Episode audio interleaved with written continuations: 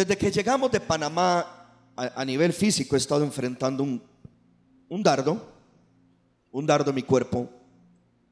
Incluso estando allá en, en Panamá, este, tuve que cuidarme. Una de nuestras hermanas, juntamente con el líder Ricardo, estuvieron pendientes y vinimos y parecía que el asunto se había ido y he tenido que estar peleando en mi cuerpo con eso. El jueves cuando salí de la reunión yo venía ya un poquito tocado, pero Dios ministró en mi corazón, ministrar sobre la voluntad de Dios y me doy cuenta que hacer la voluntad de Dios muchas veces tiene definitivamente una oposición. Ya el viernes literalmente mi cuerpo estaba golpeado y quebrantado el viernes. Y aún así le pedí al Señor que me ayudara para poder ministrar anoche en los matrimonios y que Dios me diera la fuerza para ministrar hoy con la ayuda del Señor. Cuando estaba buscando al Señor en la madrugada, me acosté un rato porque me sentía, de verdad que me sentía, no estoy siendo negativo, ya pasó. Cuando algo ya pasó, usted no tiene que cambiar la confesión. Ya pasó. Y me sentía terrible. Yo le dije a mi esposa, no aguanto, necesito recostarme. Me recosté. Y cuando ya me levanté en la madrugada mañana, yo solamente le, le, dije al Señor esta oración, yo solamente le dije, Señor, que tu poder se perfeccione en mi debilidad, Señor. Dame un mensaje. Lo que yo no sabía es que esa frase que oré es el mensaje que vamos a, predicar hoy con la ayuda del Señor. En nueva versión internacional, abra su Biblia en el último verso de la Biblia. Pastor, ¿cuál es? Pues de, vaya, busque el último verso, mi amor. Apocalipsis. Ay, Padre. Apocalipsis, nueva versión internacional, por favor. Apocalipsis 22, versículo 21. Que la gracia del Señor Jesús sea con todos. Y el pueblo de Dios dice, amén. Eso dice ahí. Que la gracia, para que no tenga duda que tocar o que no tocar, es la gracia. Ahí me ayuda y que, no supere mi voz, hijo. Usted también está sano. Que la gracia del Señor Jesús sea con todos. Quiero enseñar esta mañana con la ayuda del Señor. Que Dios me ayude a llegar hasta el final del mensaje. Y usted se va a ir bendecido y con su mirada puesta totalmente en Jesús. Me apasionan los cantos que el grupo ha estado metiendo. Cantos que giran alrededor de Jesús, alrededor de la obra de Jesús.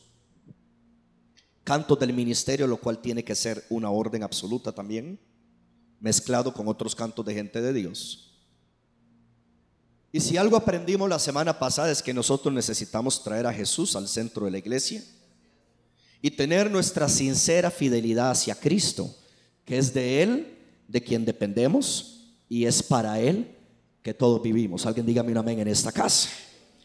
Yo quiero hablar con la ayuda del Señor acerca de la gracia de Cristo Jesús te exalta. Te exalta. Pastor, a mí me exalta. Lo vamos a ver por la Biblia. La gracia nos exalta a nosotros. Todos los que estamos acá necesitamos la gracia de Dios para vivir, para enfrentar los problemas, para enfrentar las circunstancias. Necesitamos la gracia en cada episodio de nuestras vidas. Necesitamos la gracia en cada momento de nuestros hogares. Porque le voy a decir algo, y para los tiempos que estamos viviendo, definitivamente lo único que nos va a dar la fortaleza para poder salir avantes es la bendita gracia de Jesús.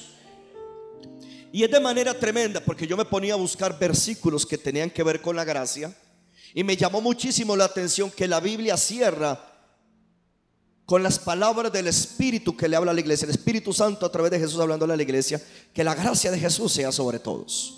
Y así cierra la Biblia. El apóstol Pablo cuando despedía sus cartas también decía, la gracia de nuestro Señor Jesucristo, el amor del Padre, la comunión del Espíritu Santo y siempre habla de la gracia de Jesús. La Biblia dice que Jesús es la gracia de Dios. Dice que Él vino lleno de gracia y lleno de qué? De verdad. Pero tenemos que aprender a salir de la mentalidad religiosa, de la mentalidad fatalista, de una doctrina de perdedores y entender y saber que la gracia nos hace más que vencedores. Y que la gracia tiene el poder, escúcheme bien, pastor, pero es que cuando hablamos de exaltar, no se supone que sea solamente a Jesús que tiene que exaltar uno, por supuesto que sí. Usted no tiene que exaltar a ningún hombre, no tiene que exaltar ningún ministerio, no tiene que exaltar ninguna religión, no tiene que exaltar ninguna denominación, solamente tiene que exaltar a Jesucristo. Pero sucede que el que recibe la gracia, la gracia lo exalta a él. Usted nunca tiene que exaltar a ningún hombre ni exaltarse a sí mismo. La autoexaltación es un error. Exaltar a Dios y depender de su gracia hace que la gracia de Dios a ti te exalte por encima de cualquier circunstancia. Alguien me regala un amén en el nombre de Jesús. En primera de Pedro capítulo 5, anote todo lo que pueda anotar, no solamente los escribas santos de los geos, sino todo lo demás. Primera de Pedro capítulo 5, verso 6, voy rápido para que entre más rápido termine, gloria al Señor, más cuido la garganta y, y con ayuda del Señor seguimos en victoria. Primera de Pedro 5, versículo 6 dice, humillaos, pues, bajo la poderosa mano de quién? De Dios, diga conmigo, no de la doña, ni del doño, diga de Dios. No es que hay gente que se humilla lo que la doña dice. No, no, no, no. Humillaos, pero dígame, hermano, sonría. Humillaos pues bajo la poderosa mano de Dios. Para que Él qué. No oigo, para que Él qué. Oh, quiere decir que Dios exalte, para que Él os exalte. Cuando fuere tiempo tengo una palabra de Dios para usted, está escrita y usted lo está leyendo. Viene un tiempo donde todo lo que has estado sufriendo se va a acabar y Dios te va a exaltar por encima de todo lo que has tenido que estar enfrentando. Y le digo algo, viene un tiempo glorioso para las iglesias que se han guardado para Dios, que no se han mezclado con el espíritu del mundo. Alguien me está oyendo, que no han vendido sus convicciones a los estándares del mundo, sino que se cuidan por mantener mantener santo el altar, mantener santo este altar, cuidar el matrimonio, cuidar los hijos. ¿Quiere que le diga algo? Viene un tiempo glorioso para la iglesia. Viene un tiempo donde al enemigo se le fue la mano. Tiene fecha de expiración. Si acabó tu trabajo enemigo y ahora viene la gloria de Dios a través de su gracia para exaltar a las iglesias de Jesús. ¿Alguien me regala un amén en esta casa? Hace muchos años, hace muchos años, Jesús habló a mi corazón y me dijo, yo voy a levantar las iglesias que me levantan a mí. ¿Me están oyendo? Y me lo dijo Jesús en oración, no me lo dijo nadie, no lo escuché de una prédica. Él me dijo, yo voy a levantar las iglesias que me levantan a mí. Por eso estamos enfocados solamente en Jesús. Porque si Él fuera levantado, a muchos Él va a traer. ¿Cuántos se preparan para un año de cosecha de la familia? ¿Cuántos se preparan geos? ¿Cuántos geos se preparan para que después de siete, ocho meses de fidelidad viene un rompimiento para ver la gloria de Dios en ese barrio, en esa familia y que algo poderoso suceda? Debería de gritar un fuerte amén en el nombre de Jesús. Diga conmigo, viene un tiempo de exaltación. ¿Y quién hace eso, querido pueblo? La gracia de Dios. La gracia que el Espíritu Santo, terminando Apocalipsis, dijo, la gracia sea sobre todos. Busque Santiago capítulo 4, por favor. Santiago capítulo 4, versículo 6. Santiago 4, 6. Pero Él da mayor gracia. Él da mayor gracia. Hay gente con gracia ¿Cuántos tienen aquí la gracia de Dios? Ah, ¿Cuántos quieren una mayor gracia? Aleluya. Él da mayor gracia. Por esto dice, Dios resiste a los soberbios. Hágale hermano que está la paragaré. Dígale, mm, cuidado, usted huele a azufre. ¿Sabe quiénes son los que huelen a azufre? Ahí dice, Dios resiste a quién? A los soberbios y le da gracia, aleluya. ¿A quién le da gracia? A los humildes. Cuando yo meditaba en esto y yo buscaba una definición para exaltar, porque la gracia de Cristo Jesús te exalta. La palabra exaltar significa levantar a un lugar de opulencia. Oiga, qué tremendo.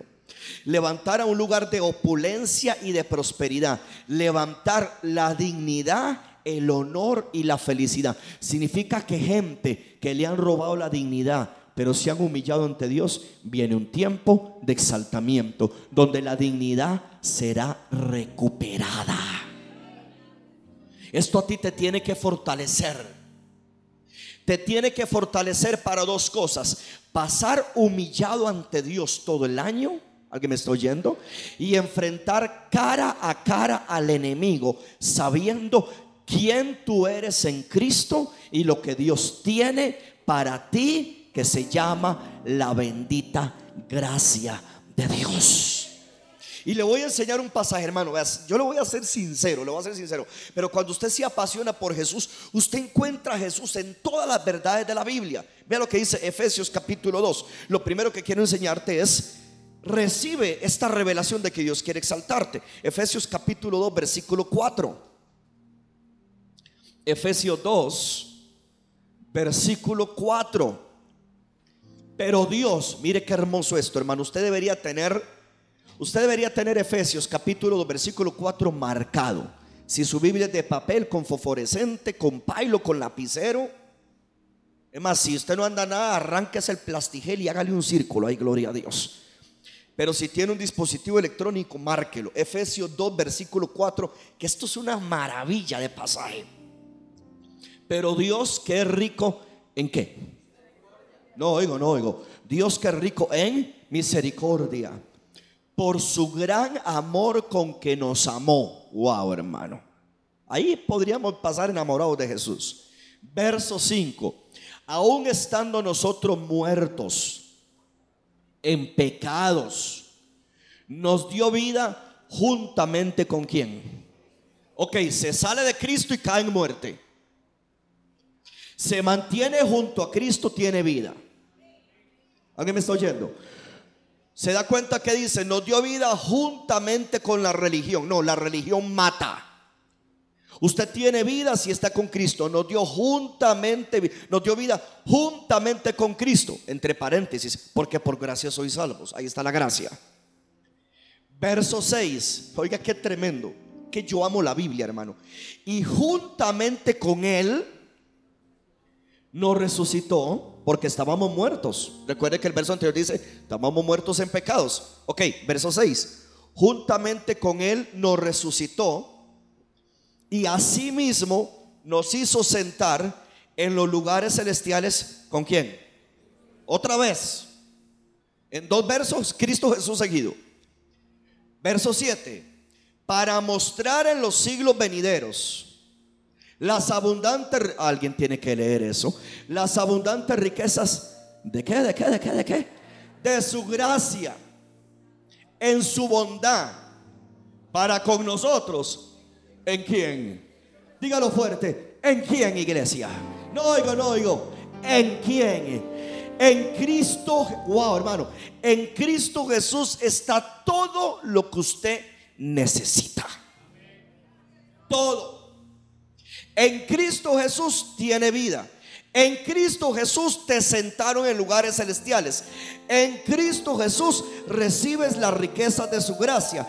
En Cristo Jesús Dios te puede exaltar a través de su gracia en este año. Que la gente tiene miedo cómo va a terminar porque apenas estamos en febrero. Hermano, con Cristo Jesús no hay por qué temer absolutamente a nada.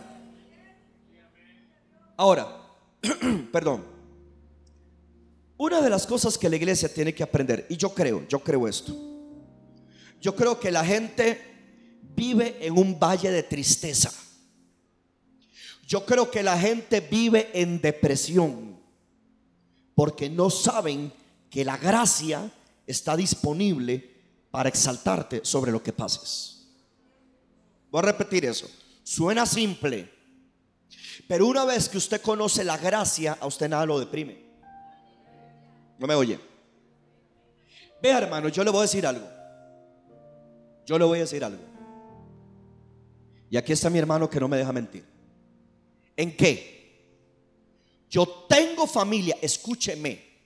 Yo tengo familia que no está como yo quisiera. Pero usted me va a disculpar una cosa. El hecho de que mi familia no está como yo quiero, eso no derriba mi mundo.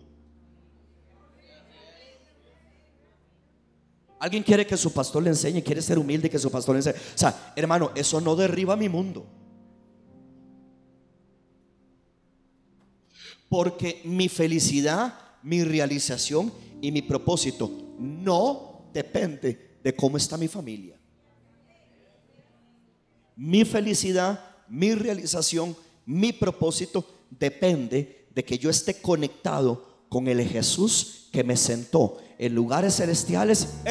y desde lugares celestiales, por medio de su gracia, yo puedo orar, yo puedo interceder y yo puedo creer para que los seres que amo, que ahorita no andan como yo quiero que andan, Dios haga algo maravilloso en sus vidas. Pero hay gente que si la familia no está como ellos quieren, se le cae el mundo. Oye, esos valles de tristeza, esas depresiones vienen porque no sabemos el poder que tiene la gracia.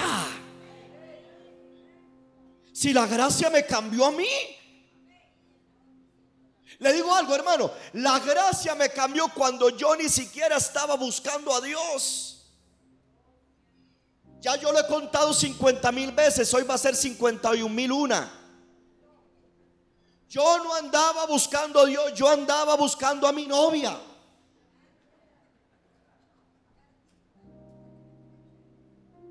Y ella me dijo, yo voy para una campaña. Si quiere me acompaña. Y no es que eh, me salga en, en verso porque ya quiero irme a comer el almuerzo, sino que son cosas que salen. Pero ella me dijo, yo voy a una campaña, si quiere me acompaña o viene más tarde y marcamos. Y como yo quería estar con ella, yo fui a la campaña. Pero yo no andaba buscando a Dios. Yo creía andar bien, normal, tranquilo. Yo estaba feliz y satisfecho con mi religión popular. Pero la gracia me cambió. Dios me visitó. Él vino a mi vida y me cambió. Y ahora que yo conozco la gracia que tiene el poder de exaltarme, yo no me voy a deprimir si alguien en mi familia no anda como yo quiero, no sirve como yo quiero, anda apartado como yo no quiero. Hermano, ¿quiere que diga algo? Yo desde lugares celestiales, lo acabamos de ver en Efesios, puedo creer que la gracia que me cambió a mí lo va a cambiar a ellos y Dios va a exaltar mi vida y mi familia por medio de la gracia de Dios. Entonces no seamos engañados, hermano. Hermano, no seamos engañados que tenemos que vivir en un valle de derrota, en un valle de depresión. De que como venimos saliendo de tres años espantosos, los años más horribles que hemos vivido. El 2020, bueno, el 2021, 2020, 2021, 2022, hermano, han sido los años más feos de mucho dolor, de mucha tristeza, no solamente por lo que vivimos, a nivel mundial. ¿Qué años más terribles? Que si no hubiera sido por la gracia de Dios, ¿dónde estaríamos usted y yo ahorita? Quizá no estaríamos. Y eso a mucha gente le trajo tristeza, le trajo depresión. Hermano, escúcheme, salga de ahí ya. Este es un nuevo amanecer, una nueva misericordia. Dios te trae hoy un mensaje de gracia para decirte, yo te puedo exaltar, yo te puedo levantar, yo te puedo ayudar. ¿Sabe qué te dice Dios? Crea en mi poder, crea en mis recursos, crea en mi habilidad. Yo puedo cambiar tus hijos, yo puedo cambiar tu familia, yo puedo cambiar tu hogar. Si la pandemia enfrió y apartó a muchos, yo voy a creer que una visitación de Dios nos va a hacer que regresen muchos y que haya un espíritu de salvación que va a traer cientos a la iglesia del Señor. Va a aplaudir, dar un aplauso a los que creen en la gracia de Dios. Tienes que recibir esa promesa. Si me puede poner por favor, hija, el verso 6. Y juntamente con Él nos resucitó. Y así mismo, Efesios 2.6, ahí está. Y juntamente con Él nos resucitó. Y así mismo nos hizo sentar. Hermano, créalo. Esto no es una promesa emocionante, esa es una realidad. Usted está aquí sentado oyendo palabra por los labios de este sembrador y a la misma vez en Cristo usted está sentado allá, no sé si me está usted está sentado allá arriba. Eso dice la Biblia. En lugares celestiales. Con Cristo. ¿Y sabe para qué nos sentó Dios ahí? Para reinar. Alguien está aquí conmigo. Hermano, fuiste redimido y sentado en lugares celestiales, escúcheme, para ser exaltado sobre todo enemigo. Mira esto. Hay tres cielos. Tercer cielo, segundo cielo, primer cielo. Primer cielo son las nubes que usted ve ahí afuera.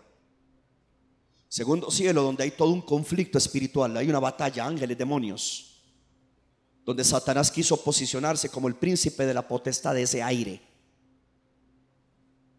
Y está el tercer cielo, donde Satanás no puede accesar. Es el tercer cielo donde está el Padre sentado en gloria. Usted está sentado en el tercer cielo. Exaltado sobre el enemigo. ¿Y sabe quién hace eso? La riqueza de la gracia. Quiere decir que uno debería de aprender a ver las circunstancias hacia abajo y no hacia arriba. Por eso, hermano, al que más se le da, más se le requiere. Por eso la iglesia tiene que aprender. Una pregunta, ¿cuántos valoran la palabra que se les enseña a ustedes en esta casa? No se confunda que esto no es en todo lado. La gloria es para Cristo. Pero si yo no se lo digo, ¿quién se lo va a decir? Pero hermano, a veces estamos viendo el problema como algo gigante. La gente que ve los problemas como algo gigante es porque está sentado en la butaca, no está sentado en lugares celestiales. El que está sentado en lugares celestiales sabe que es sobre lo que el enemigo está haciendo. Y la gracia nos ha exaltado ese lugar. La gracia nos ha sentado ahí. Tu posición de hijo de Dios es una amenaza para Satanás y los demonios. Cuando usted descubre quién es usted en Cristo, usted se convierte en una amenaza para el enemigo. Obviamente, nos va a tocar pelear, resistir cuerpo a cuerpo, cara a cara, para defender nuestra posición. Una posición que nos dio la gracia. Una posición de autoridad. Por eso es que Dios no tiene problema en exaltarte. Dios tiene el problema en que tú te autoexaltes. Porque el que se autoexalta es gobernado por el espíritu de Lucifer. Levante la mano conmigo diga, yo renuncio a toda influencia de Lucifer. ¿Quién es la persona que, se, que, que fluye con el espíritu de Lucifer? El que se cree tanto, tanto, tanto, hermano, que no es capaz de recibir una verdad. Hermano, tenemos que aprender a aceptar la verdad cuando nos dicen la verdad. La verdad es una verdad. Le duela a quien le duela. La verdad es una verdad. Alguien me regaló un amén aparte de Junior. La verdad es una verdad. Bueno, la verdad es que me están diciendo la verdad y la verdad es la verdad. Lo que pasa es que somos buenos para decirle la verdad a la gente, pero no que no la digan. No, pastor, es que lo, yo no, yo no me callo, pastor. Yo a la gente le digo lo que le tengo que decir. ¿Y usted resiste? ¿Y usted resiste? Cuando usted le dice la verdad.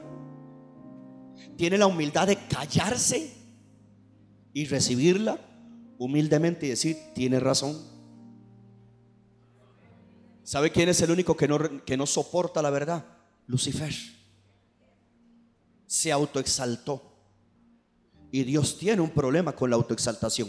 Dios no tiene problema en exaltarte. Hermano, si a Dios le da la gana, Dios exalta esta iglesia por encima de los detractores, los murmuradores y los que han inventado cada falacia y cada mentira. Si a Dios le place. Es más, le voy a decir algo, hermano, usted que se ha mantenido humilde con su negocio, si a Dios le place agarrar su negocio y pasarlo de negocito a empresa próspera, si Dios le da la gana, Dios lo hace por encima incluso de los que se burlaron de tu sueño. Porque así es Dios. Ahora, quiero que entienda esto. Entro en una parte tremenda. Satanás, oiga esto, Satanás vendrá sobre ti por razón de la revelación de que tú tienes de quién es Cristo para tu vida. Hermano, ¿quiere que le diga algo? Este asunto de perseverar es un asunto de revelación. Lo voy a repetir. Este asunto de perseverar y que no me da la gana reventarme y no me da la gana rajarme. Exactamente, mi amor. Y no me da la gana dejar todo botado. Es un asunto de revelación. De que yo sé quién es Cristo para mí. La esperanza. Hay alguien aquí en esta fila, gloria a Dios. Cristo en mí, la esperanza de gloria. Y que usted dice, no me da la gana y se te levanta la gente, no me da la gana y se te opone algún hermano de la iglesia que usted sabe que usted no le simpatiza y usted dice, pues no me da la gana. Entre más me haga cara ese hermano, más me le acerco, le abrazo, le digo que le amo, le doy un beso. Es más, si tengo que sacar un billete, se lo doy porque yo sé que cuando yo hago eso me estoy humillando y viene una gracia que me va a exaltar. Yo no tengo que andar, alguien me está oyendo, yo no tengo que andarle lavando el oído a nadie para convencerlo de que yo le sea de agrado. No, no, yo conozco la palabra, yo conozco los principios. Si a alguien le caigo mal, me le acerco, le abrazo, le bendigo, mal le compro un le compro un combo, gloria a Dios, lo que sea. Pero yo conozco la gracia de Dios. Esto es un asunto de revelación, hermano.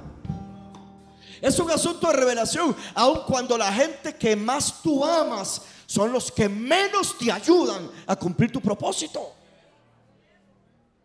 Y usted dice, yo tengo revelación. Pero hermano, el enemigo se levanta contra la revelación. Le voy a dar una palabra para que no lo sorprenda el enemigo. Cuando usted se determina a crecer, me están oyendo, cuando usted se determina a crecer y a conocer más a Dios y Dios se te está revelando. En la escasez se te revela como proveedor, en la enfermedad se te revela como sanador. ¿Alguien me está oyendo? En la soledad se te revela como tu mejor compañía, aleluya. En los momentos de angustia se te revela como tu paz. Grábese esto, cuando usted se determina a crecer y amar más a Dios, el enemigo se te va a levantar por esa revelación que estás recibiendo y, te toca ser fiel, te toca ser fuerte. La revelación, segunda de Corintios capítulo 12, verso 7. Segunda de Corintios capítulo 12. Alguien levante la mano conmigo y diga, diga, Señor, revélame la gracia. Dígale, revélame la gracia. Usted va a aprender en este mensaje. Segunda de Corintios 12, 7. Rapidito que Cristo viene. Segunda de Corintios 12, 7. Y para que yo no fuera exaltado, ¿ve? Para que yo no fuera exaltado. Ese es el apóstol Pablo el apóstol más grande del Nuevo Testamento, para nosotros. Y para que yo no fuera exaltado por la excelente grandeza de qué? De las revelaciones. Bueno, es que esta es otra versión, veámoslo, no importa Valera. Y para que la grandeza, oigan esto, y para que la grandeza de las revelaciones no me exaltase desmedidamente. Oh, palabra clave. Wow que yo lo puse en otra versión. Quiere decir que la... Uy, mano. Padre, ahí hay algo. ¿Lo vieron?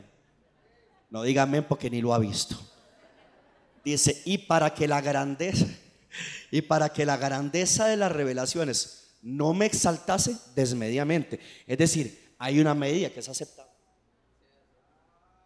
Porque la revelación te levanta. Hermano, le digo algo, la revelación de quién es Cristo para ti no te va a dejar igual. De que te levanta, te levanta. Pero bueno, Pablo decía, para que no me exalte desmedidamente, me fue dado un aguijón en mi carne. Un mensajero de Satanás, se le levantó el diablo. Es decir, Pablo, no creas que te voy a... Hermano, esto es lo que algunas personas no entienden. Hermano, mire, si yo tengo que centrarme aquí durante los próximos dos minutos, lo voy a hacer. Usted tiene que entender que cuando usted está recibiendo revelación, Dios está trabajando en usted, Dios te está ayudando. El diablo te ha escuchado. El diablo te ha escuchado en las cadenas, te ha escuchado los martes, te ha escuchado en las transmisiones, te ha escuchado en el Evangelio Cambia, te ha escuchado en el Egeo, te ha escuchado dirigiendo la alabanza. el diablo te ha escuchado llenarte la boca y decir, algo viene para la iglesia, esto es tremendo, hermanos amados, preparemos. Todo eso que usted ha dicho, que a usted se le ha revelado, que algo grande viene para la iglesia, entiéndalo, Satanás se le va a levantar por esa revelación. ¿Están entendiendo, hermanos? Y todo lo que usted decida en esta vida, enamorarse, apasionarse, crecer, subir, avanzar, eso va a despertar la envidia del diablo. Entonces, Pablo, el diablo le dijo, ok, diablo, ok, Pablito, tú estás recibiendo revelaciones de quién es Cristo. ¿Sabes qué, Pablo?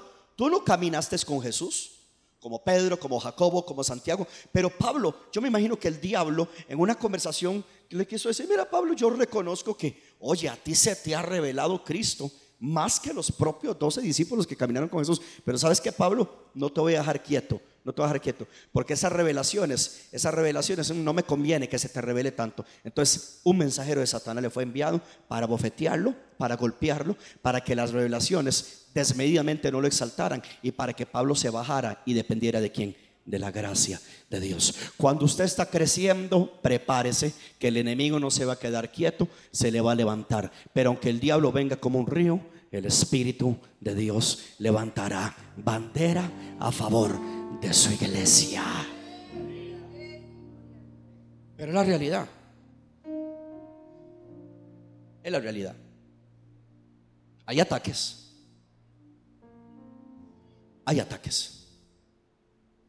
El enemigo se levanta. Pero no estamos solos. Tenemos la gracia. Tenemos la ayuda de Jesús. Tenemos al Espíritu Santo de Dios. Iglesia, grave es esto. Toda palabra que sale de nuestras bocas va a ser probada. Toda. Líderes y ustedes que han predicado en este altar y han soltado palabra de lealtad, se les va a probar. ¿Están aquí conmigo? Se les va a probar.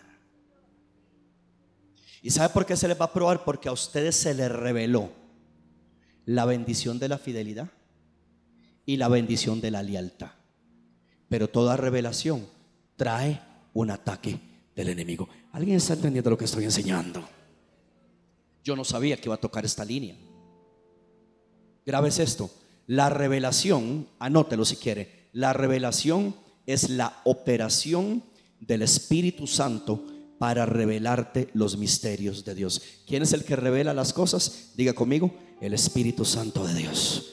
Diga más fuerte, diga, el Espíritu Santo de Dios. Cuando hablamos de revelación, eso que Dios se te ha revelado, hermano, hermano, cuando Dios a ti se te revela, eso te hace diferente a las demás personas. Donde otros claudican, usted persevera. Donde otros tiran la toalla, usted dice, yo sé en quién he creído. Se me fue la iglesia, yo no sé dónde andan, pero yo voy a seguir porque no puedo ir a traerlos. Esa revelación te hace enfrentar las cosas diferente manera. Esa revelación te hace creerle a Dios de que tú no dependes de la economía de un país, tú dependes de la economía del reino. Esa revelación hace de que en medio del dardo físico tú crees que el poder de resurrección se va a manifestar en tu cuerpo, en tus órganos, en tu sangre. Esa revelación tiene oposición. Justamente ahora que venimos llegando de Panamá, que nos fueron inyectadas la fe para orar por milagros, para creer y se nos reveló de manera palpable el Dios sanador. El diablo se ha querido levantar con virus. No importa que se haya levantado. Cuando usted tiene revelación, usted persevera.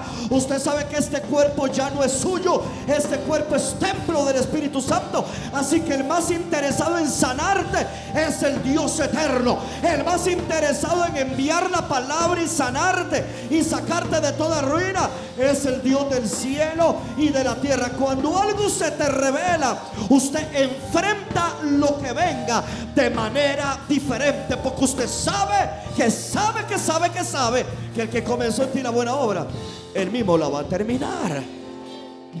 Diga conmigo revelación de Dios. Dígalo más fuerte, diga una revelación de la gracia. Hermano, y esta gracia te apasiona más por Jesús. Y de Jesús viene todo, ya lo vimos en Efesios. En Él recibimos vida, en Él nos sentaron en lugares celestiales, en Él recibimos de la gracia. Esta gracia te mantiene por revelación firme haciendo la voluntad de Dios. Ahora, ¿cuál es el plan del diablo? ¿Cuál es el plan del diablo? Debilitarte.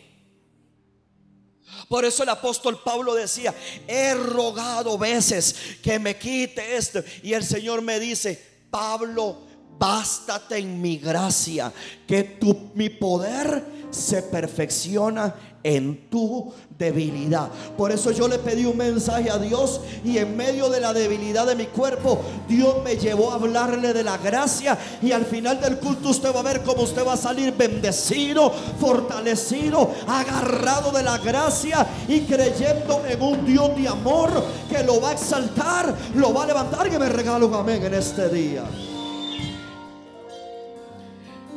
Y esas cosas que hace el Espíritu Santo y estoy orando de rodillas diez minutitos antes ya de terminar estoy de rodillas ahí en el comedor de mi casa y me entra un mensaje del pastor Rubén el, director de las iglesias en Canadá saludándome abrazándome enviándome de todo y diciéndome, pastor, aquí estoy con la garganta sana, pero vamos para adelante. Que Dios te use que el hombre de Dios también enfrentando.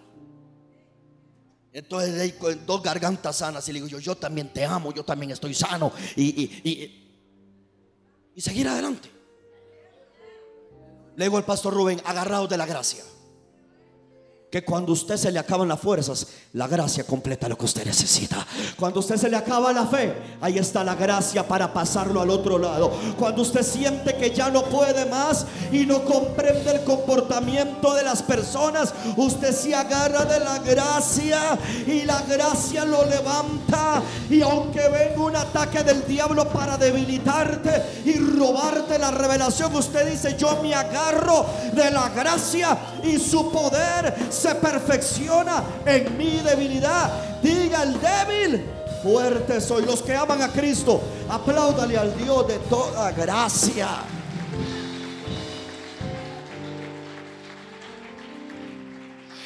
A veces la gente no se imagina ni cómo uno viene a predicar a la iglesia. Y usted no se imagina cómo vino él hoy a tocar a esta iglesia. Y él me dijo ayer, papá, le estoy creyendo a Dios para poder llegar mañana. Yo sé el esfuerzo que hace la gente. Y a veces la gente no lo nota. Al final, ayer, después de la reunión de, matrimonios que estuvo tan espectacular, hermano, yo estoy, estoy feliz, estoy realizado. O sea, para mí todo está trabajando de manera pero, glorioso. Y la gente que se me acercaba al final me decía, pero en serio usted está enfrentando algo. No parece, no, no parece. No parece, porque yo no vengo aquí con... hermanos, ¿cuántos dicen aleluya?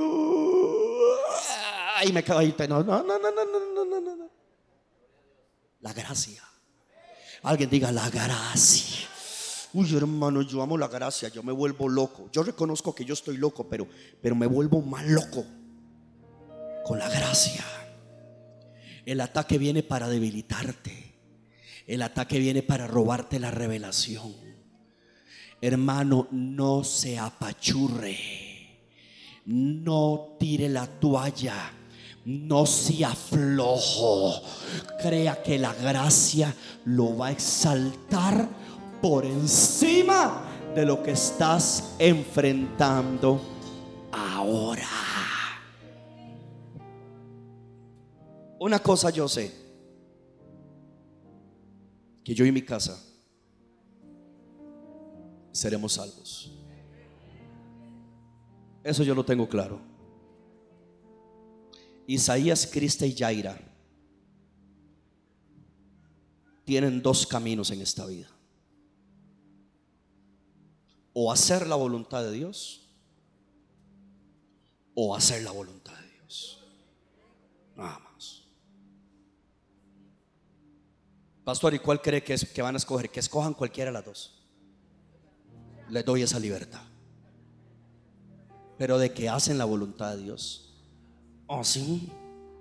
La voluntad de Dios. Y a mí se me reveló que no importa cuánto el diablo quiera pelearlos, de que hacen porque hacen, porque hacen la voluntad de Dios. Sus hijos también van a hacer la voluntad.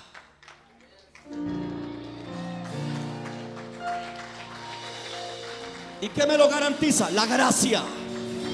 La gracia te va a exaltar por encima de la rebelión del hijo, la rebelión de la hija. Ahorita andan medio cabezones. Usted sígalos amando, póngalos en el altar. Crea que la gracia que te cambió a ti también lo va a cambiar a ellos. Y esa gracia te va a exaltar. Pero mamá, mamá. De verdad que el pastor está sano. Vea qué gritos. Papá. Si usted es un flojo y termina haciendo lo que sus hijos dicen, la gracia se quita. Escuche palabra de Dios. El papá que verdaderamente cree en, la, la, gracia no abandona el propósito, no abandona el llamado, no abandona, no tira la toalla, no quita la mano del arado, se mantiene con la mano en el arado, porque si no, no sería digno de ser llamado discípulo de Jesús y en tu perseverancia, en la revelación que tienes de que sirviendo a Dios, Dios no te va a fallar. Dios cansa a tus hijos, toca a tus hijos, te a tus hijos, cambia a tus hijos y renueva el corazón y el alma de tus hijos. Dígale hermano que está a la par, dígale, no se deje debilitar. Padre Santo, yo no sabía que esto iba a estar tan bueno. Diga, yo necesito la gracia de Dios. Ahora, nuestros ojos tienen que ser abiertos. Estaba cantando Jorge. Si nuestros ojos fueran abiertos para el mundo espiritual, ángeles, podrás mirar que te quieren. Ok, si nuestros ojos fueran abiertos con el espíritu de revelación, podríamos ver todo lo que la gracia nos ha provisto. Pero esto tiene que ser orado. Efesios capítulo 1. Uy, vamos a ver la oración más alta que existe en la Biblia. La más alta. Exacto, mi amor. Usted dice más amén que sus papás. Eh, en los meses que usted lleva, dice más amén que lo que sus papás tienen de, de edad, los dos juntos. Efesios 1, en especial la mamá. Todavía el papá a veces lo oigo silbar, pero la mamá. Efesios 1, Alguien diga conmigo, yo amo a Jesús. ¿Alguien está recibiendo algo? Dígale hermano que está a la par, dígale, no se quiebre. Dígale, no afloje. Dígale, agárrese de la gracia. Tan tanto es que yo no puedo dejar este vicio. No conoce la gracia. Yo le he dicho al Señor que me quite el cigarro, ni que le fuera a pedir las tres. Déjelo usted. Él no lo puso a fumar, fue usted.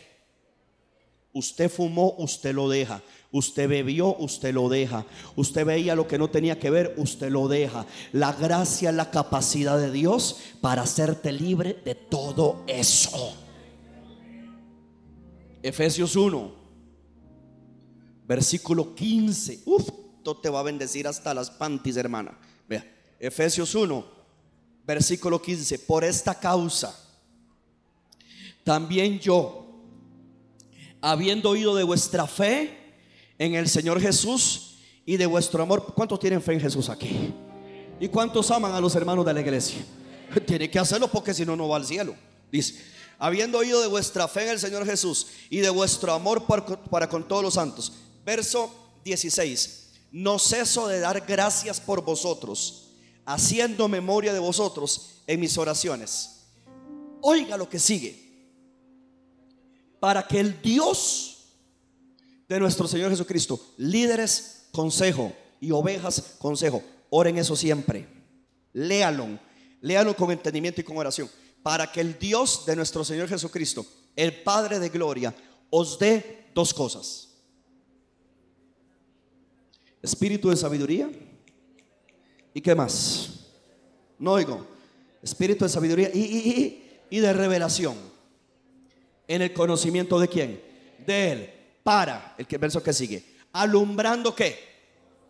Los ojos de vuestro entendimiento. Para que sepáis. Vamos por partes. Espíritu de sabiduría y revelación. En el conocimiento de Él. Ese espíritu de sabiduría y revelación va a alumbrar los ojos de tu entendimiento.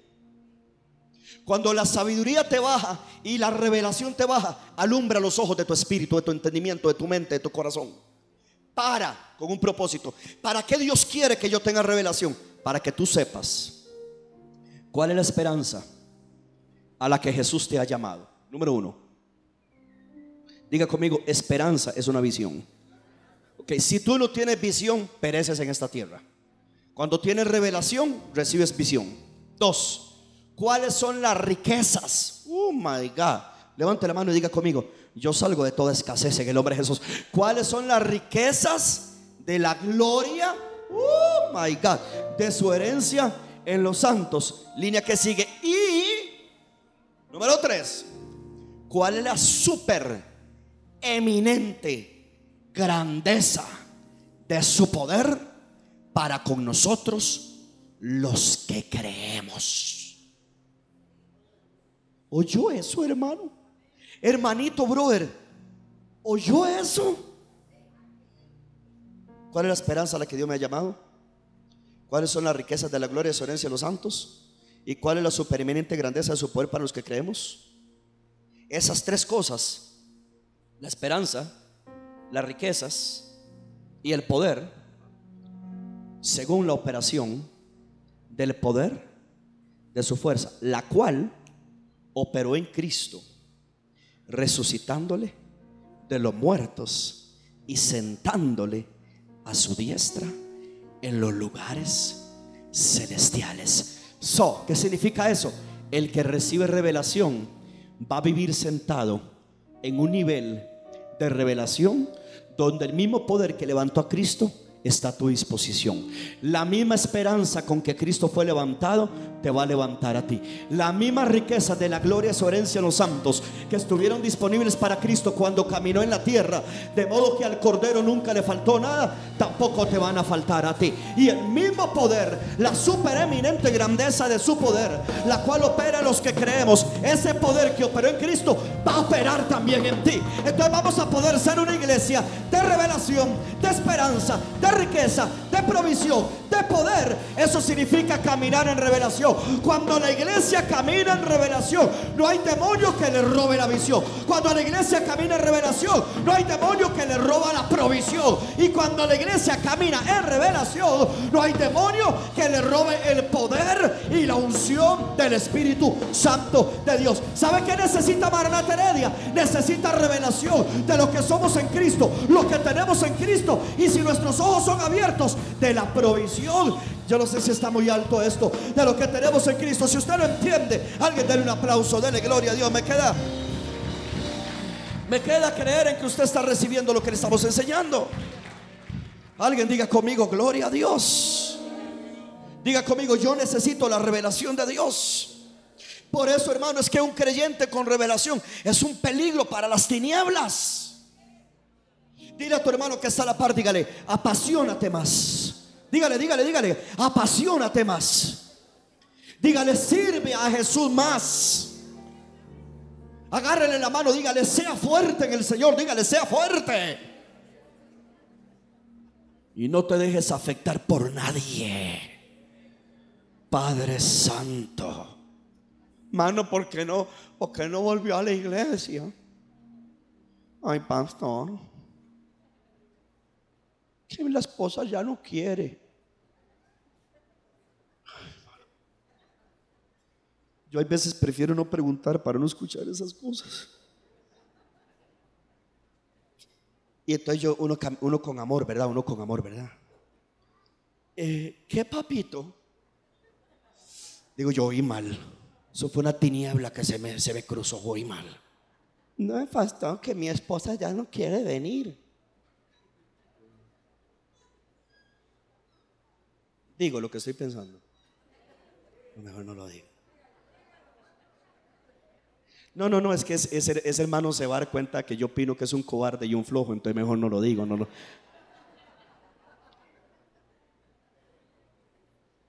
no tiene revelación, hermano.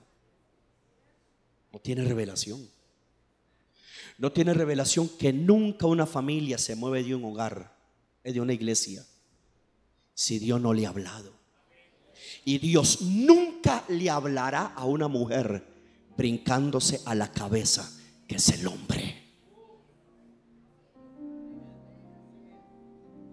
En parte profetizo y en parte conozco. Y ahorita no conozco, quizás estoy profetizando.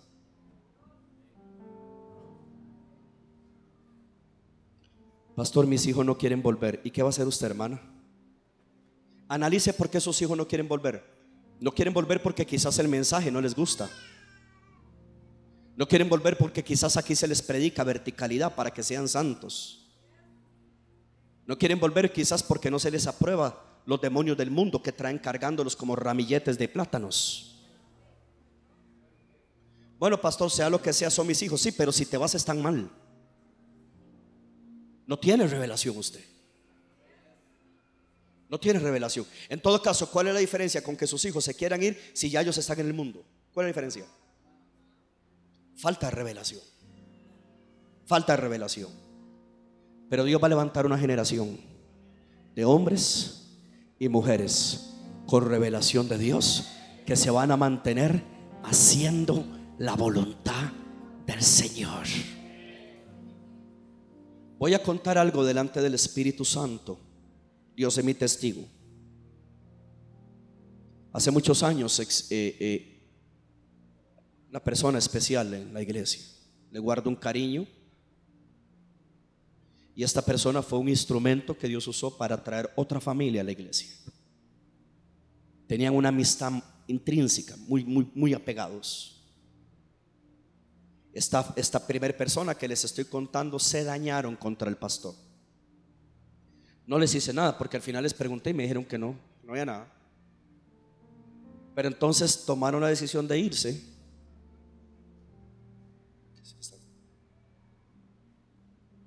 Tomaron la decisión de irse.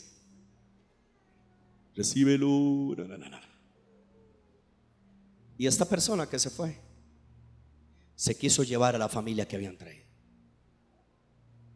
Y esta familia le contestó a esta otra yo te amo, eres mi amiga y te agradezco que me hayas traído a esta iglesia.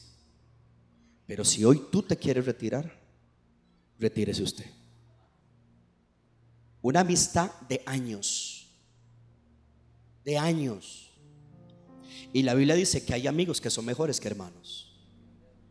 Yo no sé si usted está de acuerdo, pero a veces usted encuentra gente en el cuerpo de Cristo que es más especial que hasta la propia familia. Es la verdad.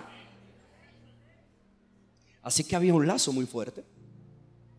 Y esta hermana le dijo con mucha determinación y con mucha revelación, te amo, eres mi amiga y te agradezco que me hayas traído. Pero si te vas a ir, te vas tú. Y me dejas a mí aquí, con mi familia. ¿Sabe cómo se llama eso? Gratitud y revelación. El que tiene oídos para oír, que oiga lo que el Espíritu le dice a la iglesia. Revelación. Una persona muy reconocida que estuvo en este ministerio me llamó un día, hace años pero es que ya yo pasé por estas pruebas hace muchos años. Y me llamó para hablarme mal del apóstol. Y yo le dije, oye, él era pastor en ese momento. Y oye, ¿tú me estás hablando mal de papá? Bueno, no, no, porque la gente, te lo maquilla. No, no, o sea, solamente te, no, no. me estás hablando mal de papá. Bueno, Pastor Jeffrey, lo que pasa es que le digo yo, hasta aquí quedó nuestra conversación. No hay que hablar más. Te amo y te bendigo. Y corté la llamada hasta el sol de hoy. Revelación. Cuando el diablo se topa con alguien de revelación, se convierte en una amenaza para las tinieblas. Y ya no te puede botar, derribar, ni agarrar por esa línea. Hace cerca de 25 años. Por eso le digo, ya yo pasé por ello, yo no enseño algo que no vivo. Pastor, yo era líder de jóvenes, pero me decían pastor de jóvenes. Mira que tengo que contarle algo del pastor Oscar. Y yo, claro. Mira, es que el pastor Oscar, eh, eh, eh, ¿cómo? ¿Usted me está hablando mal del pastor Oscar? Y me dice, sí. Le digo yo, chao, no tenemos que hablar. Pum, y le tira el teléfono. Usted piensa lo que quiera. Yo no voy a contaminar mi familia. No voy a contaminar mis hijos. No le voy a abrir la puerta a la maldición. Porque cuando usted toca una autoridad, usted la pierde con sus propios hijos. ¿Alguien está aquí? Como que se quiere poner tenso el ambiente. Pastor, ¿y cómo usted sabe que se pierde la autoridad con los hijos? Vaya a ver si los hijos quieren hacer la voluntad de Dios de toda persona que un día habló de una autoridad. Ya luego los padres, los padres quieren que el pastor les ayude con los hijos. Pero es que los hijos oyeron algo incorrecto de los padres hacia los pastores. Ya los hijos ni al pastor quieren oír porque los padres los contaminaron en una mesa de almuerzo. Cuando usted tiene revelación, usted le corta el cuello al diablo. Usted no permite la maldición en la casa. Usted saca todo lo que es tiniebla porque usted quiere ver la gloria, la gracia, el poder. Usted se vuelve una amenaza para el enemigo porque la revelación que usted recibió un día de amor, de fidelidad, de gratitud y de lealtad va a ser peleada. Pero si usted resiste, usted reprende, usted pelea y cuerpo a cuerpo vence al enemigo, Dios te va a llevar a un mayor grado de honra, un mayor grado de honor y te va a exaltar por encima de los enemigos de la familia. Alguien puede darle un aplauso bien fuerte al Señor. Reciba esa línea que le estoy diciendo de parte de Dios.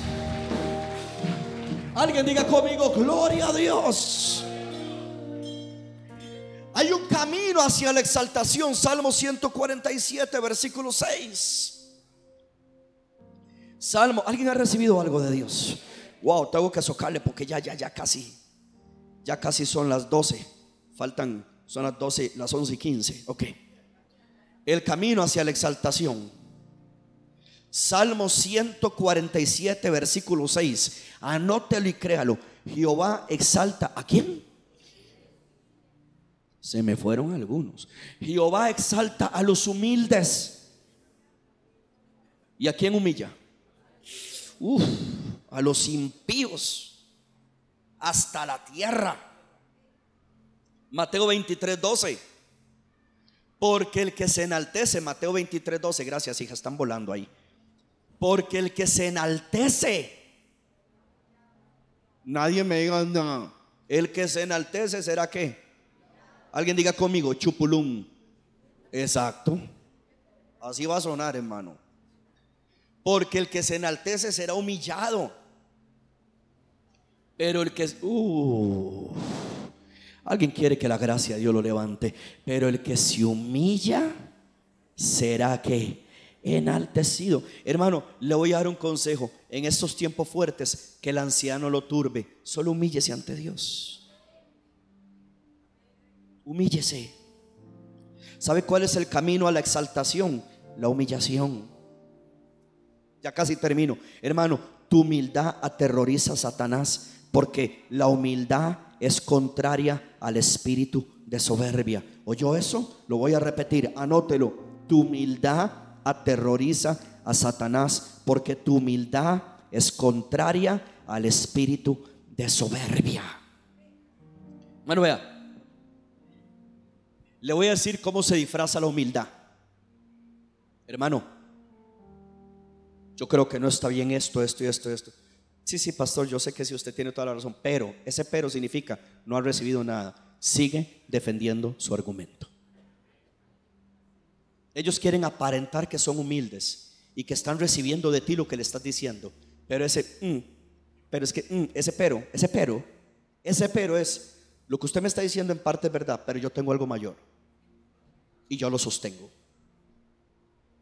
Le voy a dar un secreto, hermano. Cuando de humildad se trata, usted acepta, recibe, guarda silencio y recibe la bendición de Dios. ¿Sabe qué dice la Biblia? Que el justo me reprenda. ¿Sería un qué? Un bálsamo. Si la gente supiera que cuando está siendo corregido, eso le está trayendo unción. ¿Alguien me está oyendo? Unción. Me dice Jorgito, ¿cuándo fue, hijo? ¿El martes o el domingo? Acerca de una canción que me, que me hace. Padre, nunca la había oído, algo así, ¿verdad? Y yo no le dije nada. Me hace Jorgito. Uy, padre, discúlpeme que esa canción yo nunca la había oído y yo. Nada más no le dije nada. En serio, pregúntele. Nada más lo volví a ver y así. Pero me la voy a aprender. Yo no le dije nada. Pero hay humildad. Y aun si yo lo hubiera corregido, eso hubiera significado para Jorge un mayor nivel de unción. Porque que el justo me reprenda sería un bálsamo. Para... ¿Alguien está entendiendo lo que estoy diciendo? Pero hay gente que el que lo reprende el justo es como un vinagre. Se amargan. No, hermano, tu humildad aterroriza al diablo. Eso está lindo. Levante la mano, diga, mi humildad aterroriza al diablo. El martes también a este flaco. Era al final del culto. A él y a Danielito les dije algo. Me hace, papá, no importa. A mí no me afecta. Lo que usted me diga, así es. Y le dije otra cosa para vacilarlo. Pero la otra sí estuvo fuerte. Y entonces yo le mandé un mensaje el miércoles, hijo, lo de anoche era bromeando, ¿verdad? Y dice, no, no, papá, tranquilo. Yo sé que era broma. Humildad. Entonces, ¿qué hermano? Entonces ya uno como pastor no puede corregir. Hermano, la corrección trae una mayor unción. ¿Alguien me está oyendo? La corrección trae mayor bálsamo, mayor unción mayor gracia. El diablo es incorregible. Los humildes somos corregibles. Cuando nos corrigen, está trayendo un nuevo bálsamo. ¿Alguien me está oyendo? Cuando nos corrigen, nos están trayendo unción, un bálsamo que sana, saca la soberbia, trae la humildad, saca el orgullo, trae la humildad, nos hace parecernos más a Jesús. Alguien le da un aplauso le da gloria a Dios bien fuerte en el nombre de Jesús. Hermano, Dios promete exaltarte. Vea lo que dice el Salmo 138. Ya voy terminando, ya voy terminando la introducción. Salmo 138. Versículo 6, Salmo 138, versículo 6. Porque Jehová es excelso. ¿Y atiende a quién? Alguien dígame eso. ¿A quién atiende Jehová, Jehová, Jehová? Al humilde. Lo atiende. Uy, más al altivo lo mira de que, de que, de que, de que, de lejos. Por eso es que el que vive humillado delante de Dios, agarren esta, el que vive humillado delante de Dios nunca se le humillará al diablo, nunca se le humillará a nadie y nunca se le humillará a las circunstancias. Cuando hablamos de humildad, no hablamos de una aceptación fatalista. No, no, no. Somos humildes esperando en que Dios va a sacar ventaja para nosotros. Y número cuatro, termino. Primero de Pedro, cinco días. Ya termino.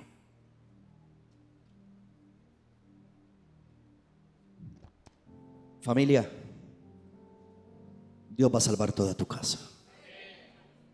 ¿Hay familia de Dios aquí? Dios va a salvar tu casa. Eso sí, eso sí. Quédese ahí escondidito con Dios humillado ahí.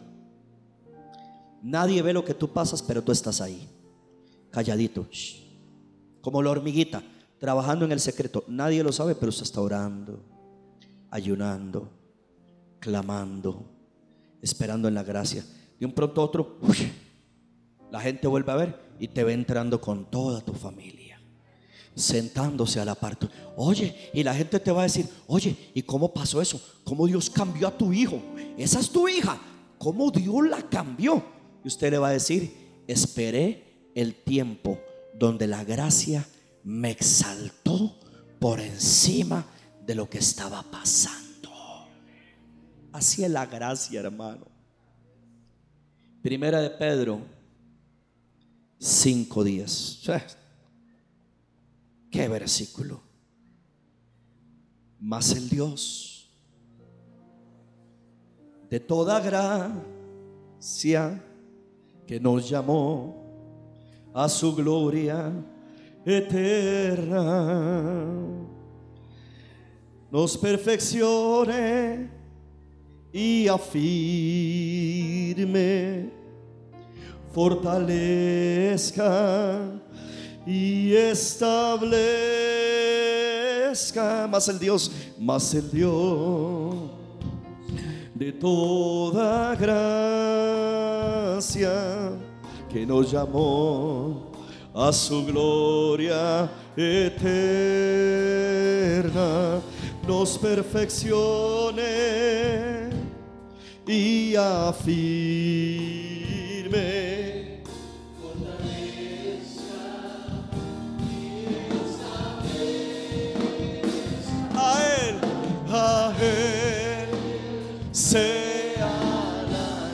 Usted se lo sabe, puede cantarlo, vamos.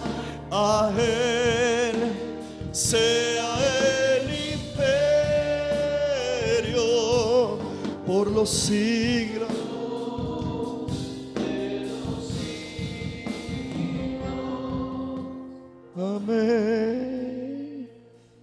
Para terminar, diga conmigo, hay una provisión de gracia. Dígalo fuerte, diga. Dígalo conmigo, diga, hay una provisión de gracia. En medio de tus conflictos, descubre que hay un Dios de toda gracia. ¿Oyó eso? Diga conmigo, toda gracia. Pastor, pero gracia para sanarme, toda gracia. Pastor, gracia para para un puesto de trabajo, toda gracia.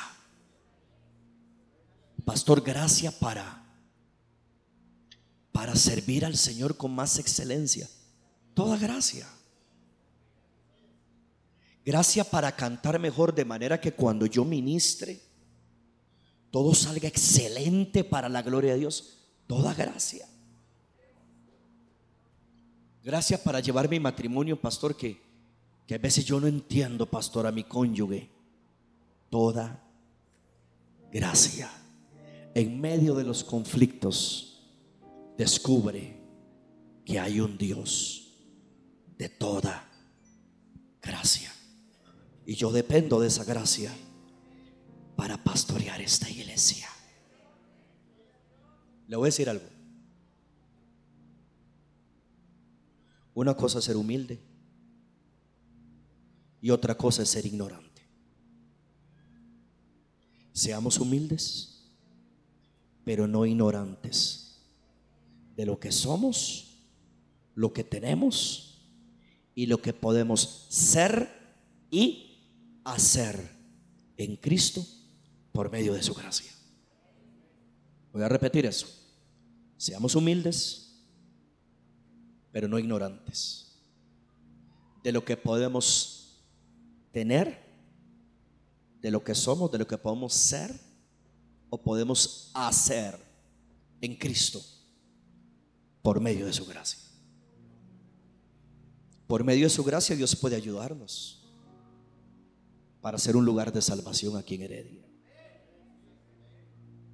Usted sabe que el, voy a buscarlo aquí en una carrera, el, Es importante que usted anote esta fecha. El 19 de marzo. Diga conmigo 19 de marzo. Dígalo más fuerte, diga 19 de marzo. Ese domingo tenemos nuestro primer culto de cosecha en esta iglesia. Y ese día, ¿sabe qué queremos? Que todos ustedes, desde hoy, desde hoy, estamos a un mes, un mes y una semana, desde hoy, usted crea que ese día, usted va a traer un familiar suyo. Pastor, ¿cuál es mi tarea? Usted trae el familiar. ¿Cuál es mi tarea? Prepararme. ¿Y cuál es la tarea de Dios? Salvarlo. Ese día, escuche, anótelo. Dios va a salvar un familiar suyo. ¿Alguien me está oyendo? ¿Y sabe qué va a hacer eso? La gracia. Porque por gracia sois qué? Salvos. Necesitamos la gracia. Satanás va a tratar de engañarte para que creas que la gracia no te puede cambiar. Y aquí termino. 2 Corintios 12, 8. 2 Corintios 12, 8. Diga conmigo, la gracia me va a exaltar. Diga la gracia. Eso, eso es. 2 Corintios 12, 8. Respecto a lo cual, volviendo a Pablo. Respecto a lo cual, tres veces he rogado al Señor que lo quite de mí. ¿Qué? Recuerde que lo vimos ahora. El dardo, el aguijón. Verso que sigue, hija, por favor. Y me ha dicho, bástate mi gracia, porque mi poder se perfecciona en la debilidad. Por tanto, de buena gana, ¿qué dice? Me gloriaré más bien en dónde, en dónde, en dónde. En mis debilidades para que repose sobre mí que el poder de Cristo. El verso que sigue, qué poderoso. Por lo cual, por amor a Cristo, alguien ama a Cristo en esta casa. Por amor a Cristo me gozo en las debilidades, en afrentas, en necesidades. Bueno, qué nivel. ¿Sabe cómo se llama eso? Revelación. Pablo se gozaba. Pablo amaba tanto a Cristo que él tenía gozo en las debilidades. Alguien está aquí conmigo, aleluya. Él amaba tanto a Cristo que dice, ay, qué, bendición se me levantó el diablo. Imagínense que Pablo fuera director de alabanza hoy en día. Y Pablo se pararía aquí frente a la iglesia. ¿Cuántos dan gloria a Dios por las pruebas? ¡Uh! y toda la gente. Pues eso es lo que está diciendo Pablo. Pablo dice, por amor a Cristo yo me gozo en las debilidades. Por amor a Cristo se me ha levantado el diablo y tengo afrentas. Por amor a Cristo he pasado necesidades. Por amor a Cristo he estado en persecuciones. Por amor a Cristo he tenido cada angustia que usted no sabe. Pero cuando soy débil, entonces soy fuerte. Porque yo sé que la gracia que Dios me ha dado es suficiente para poder salir adelante en la debilidad, salir adelante en la afrenta, salir adelante en la necesidad, salir adelante en la persecución, salir adelante en la angustia. Y cuando me he sentido débil, esa gracia viene sobre mí, me fortalece, me exalta, me levanta y me pone por encima de todo lo que estoy enfrentando. Maranata Heredia, de la gracia, que la gracia te exalta y la gracia de Dios es nuestro Señor Jesucristo. ¿Alguien le puede dar un aplauso bien fuerte al Señor? Dele gloria, dele gloria, dele gloria, dele gloria. No hay forma que usted no sea un victorioso. Romanos 16, 20. Romanos 16, 20. Aleluya. Gloria a Dios. Cerré la Biblia, terminé. Cerré el teléfono y dejé solo la transmisión, gloria a Dios. Romanos 16, 20. Y el Dios de paz. ¿Cómo es Dios? Vuelva a ver, hermano, que está a la par. Pregúntele, dígale, ¿usted tiene paz en lo que usted está pasando? Pregúntele, pregúntele. ¿Usted tiene paz? Yo tengo paz. ¿Usted tiene paz? Chirito, ¿usted tiene paz? Sí, tiene paz. Sí. Y con esa sonrisa le creo, pero, pero define. Le creo. Tania, tiene paz. Estivalis, ¿usted tiene paz? No paz.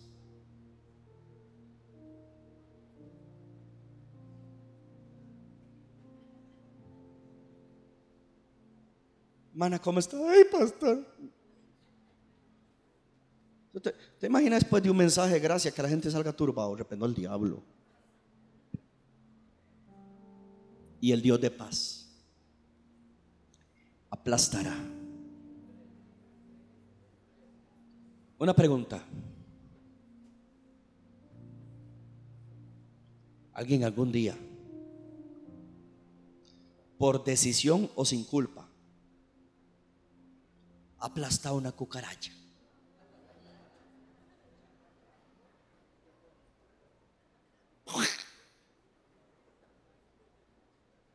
En la casa, en la casa hay veces han salido alacranes. ¿Ah? ¿Ah? sí, pero digamos, lo más feo es eso. Y toda la gente, papá.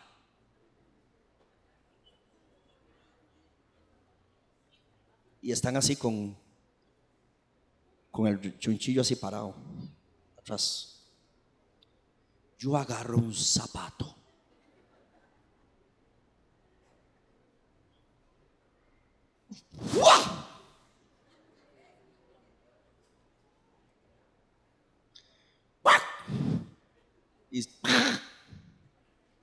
hermano, literal, como si yo le hubiera puesto una plancha encima. Y todos, uh, se le sale todo. No puedo dejarlo vivo. Yo no sé si alguna vez a usted lo ha picado un bicho de esos. A mí no. Ni me van a picar. Hay unos que son dañinos, esos, esos es el dolor. Dicen que ese es el dolor, el picotazo, nada más. Cuando yo veo ese versículo y el Dios de paz aplastará. Yo no me imagino. Yo no me imagino eso. Yo me imagino al Rey de Reyes y Señor de Señores que lo va a agarrar y lo va a espacharrar. Lo va a aplastar hasta que le va a sonar la cabeza. Por eso dice la Biblia, ella te herirá en el calcañar. Por eso es que el diablo conoce tu calcañar mi calcañar es el talón de Aquiles. Él sabe cuál es tu área débil. Pero cuando usted se agarra de la gracia, el yo no sé si me están entendiendo, el área débil suya viene a ser fortalecido por la gracia de Dios. Él te va a querer picar el calcañar, pero tú lo vas a pisar en la cabeza. Cuando venga el tiempo de Dios, Satanás a través de la gracia de Dios será aplastado, será destruido. Yo no me imagino un majonazo así de chancletita suavecito.